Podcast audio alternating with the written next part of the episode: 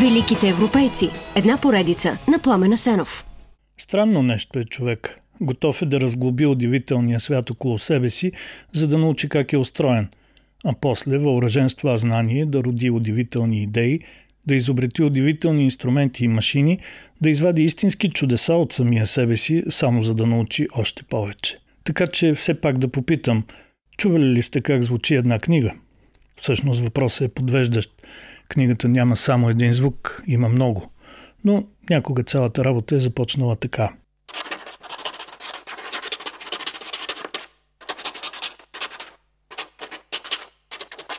Това е звук от паче перо, което пише по хартия. В ранни времена книгите се пишат и размножават трудно, изцяло на ръка.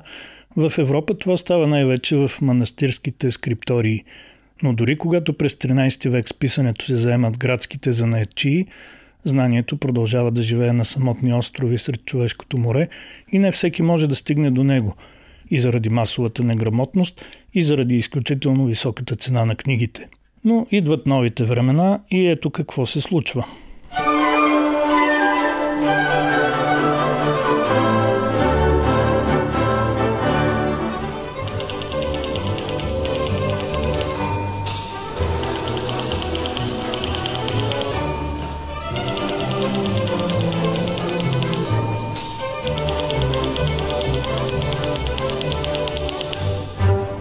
Това е симфония за пишеща машина на Лирой Андерсън, изпълнена от оркестъра Гласове за мир с солист-перкусиониста Алфредо Аная. Междувременно са изобретени калеми, перодръжки, писалки, химикалки. След пишещата машина дойде компютърната клавиатура. Но и това е само началото, защото книгата, след като е написана по някакъв начин, трябва да се размножи. И тогава чуваме съвсем други звуци.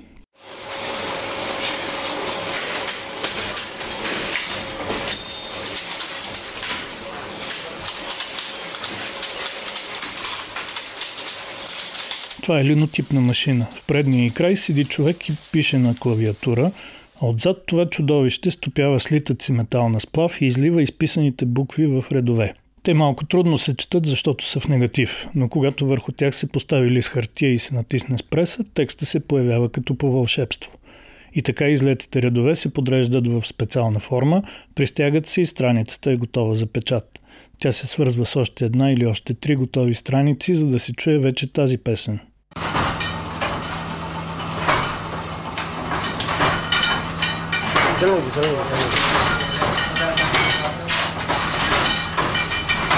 Разбира се, в модерните времена линотипа почти го няма, а звука на печатната книга е по-скоро този на офсетната машина.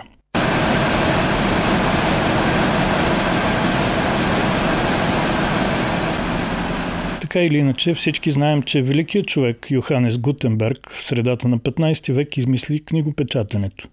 Всички го знаем, но не е вярно – Книгопечатането е измислено отдавна от китайците и корейците. Той по-скоро създаде модерния, индустриалния печатарски процес, като сглоби в една преса цял комплекс от машини и технологии.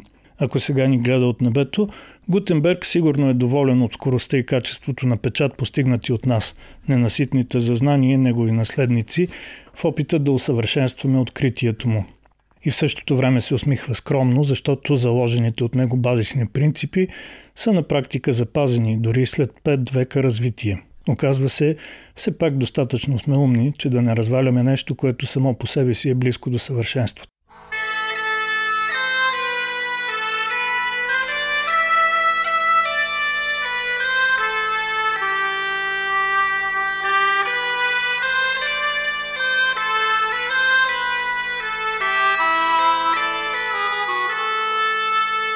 За живота на Йоханес Гутенберг има толкова малко сигурни факти, та цяло чудо е, че името му е останало, за да бъде почитано от света. Но слава Богу, че все пак нещо знаем. Не би било редно едно от най-важните изобретения в човешката история да остане анонимно или да бъде приписвано на някой си фалшив родител. Така или иначе, Йоханес се ражда около 1398 година в Майнц, Германия. Произхода му е от аристократичния род Генсфлайш Цурладен – Името Гутенберг семейството приема по-късно, по името на разкошната къща, в която живее. В края на 14 началото на 15 век мястото, наречено Германия, е на кръстопътя между средновековието и Ренесанса. а времето в Германия е изпълнено с обществена и политическа динамика, което на нормален език ще рече с войни, бунтове, кланета, чума, вещици, рицари, дяволи и смърт. И едновременно с това бременно е с не толкова забележимо на повърхността, но силно вътрешно движение на обществената и индивидуалната мисъл. Това движение ражда изцяло нова епоха с Библията като литературен бестселър, издаден от Йоханес Гутенберг, с приказната четка на художник Албрехт Дюрер, с реформацията на Мартин Лутър и последвалата научна революция. Процеси, които в значима степен и до днес определят посоките на развитие на човешкия род. А в същото време, край приказните немски замъци, пълни с красиви заспали девойки, още продължават да бродят прелесните мини-зингери, средновековните певци на любовта.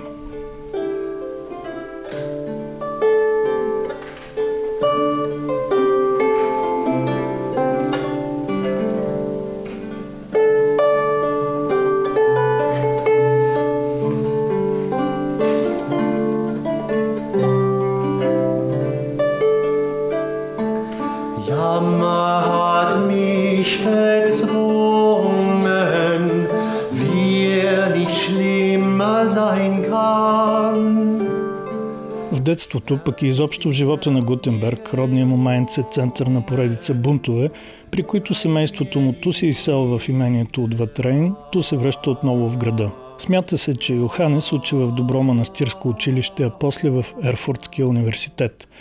Той е на около 35, когато отива да живее в Страсбург. Там извършва няколко бели, от които си проличава, че съдбата изобщо не хае за него и той трябва да живее въпреки нейното безразличие – ако не е напукна нейната съпротива. С други думи, проличава си какъв голям карък е великия Йоханес Гутенберг. Първо някоя си девойка на име Енелин го осъжда за нарушено обещание за брак. После, заедно с приятеля си, богатия търговец Андреас Дрицен, решават да напечелят много пари, като полират метални огледала и ги продават на поклонници в Аахен – тези специални огледала на мен ми звучат като малко мошенничество, защото са призвани не друго, а да улавят слабата, но свещена светлина, излъчвана от религиозните реликви. Обаче избухва чума, голямото изложение на реликви се отлага, приятеля с парите умира, а роднините му започват да тормозят Гутенберг да върне вложените суми или печалбите от тях. Той може да им даде само купчи на полирани огледала, но те не искат и да чуят. Затова им обещава да ги компенсира с някаква си тайна. Е, не им дава. Но как изобщо в тази напрегната атмосфера Гутенберг успява да прави експерименти и да измисли тайната, именно печатната преса, не е ясно. Но то с гениите май си е винаги така. Най-плодотворни са, когато имат най-много грижи.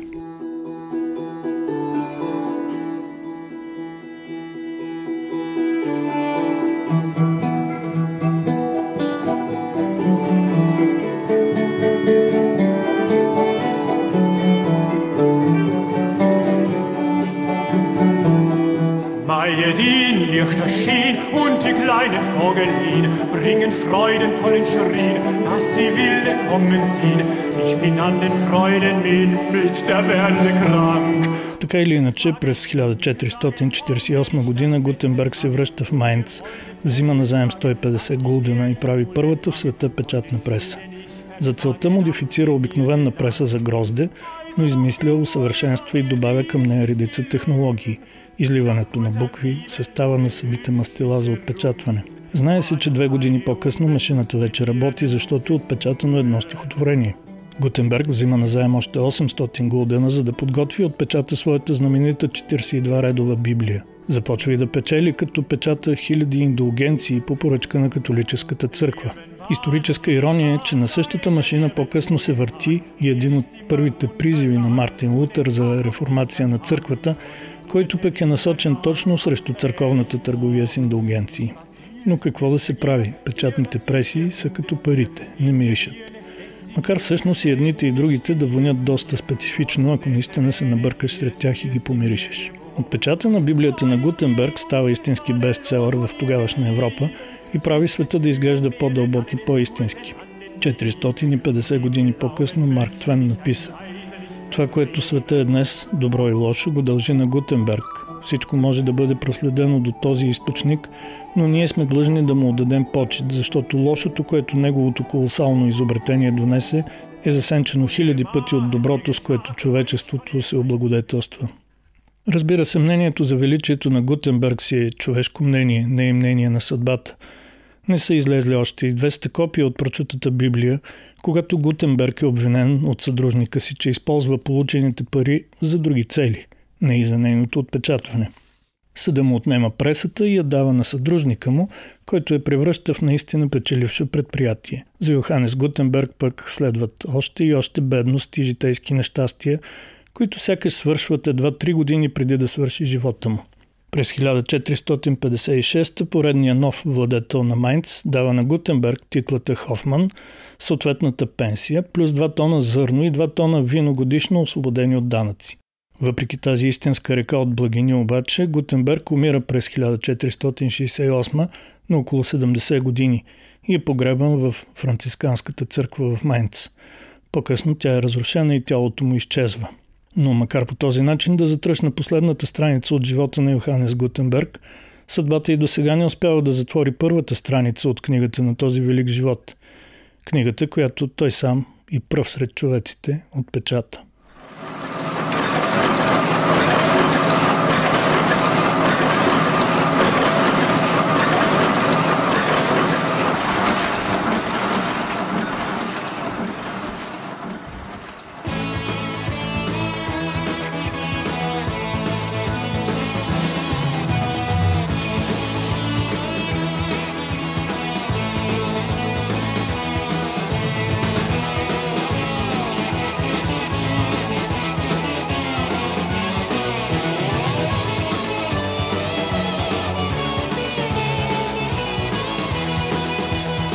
Великите европейци. Една поредица на Пламена Сенов.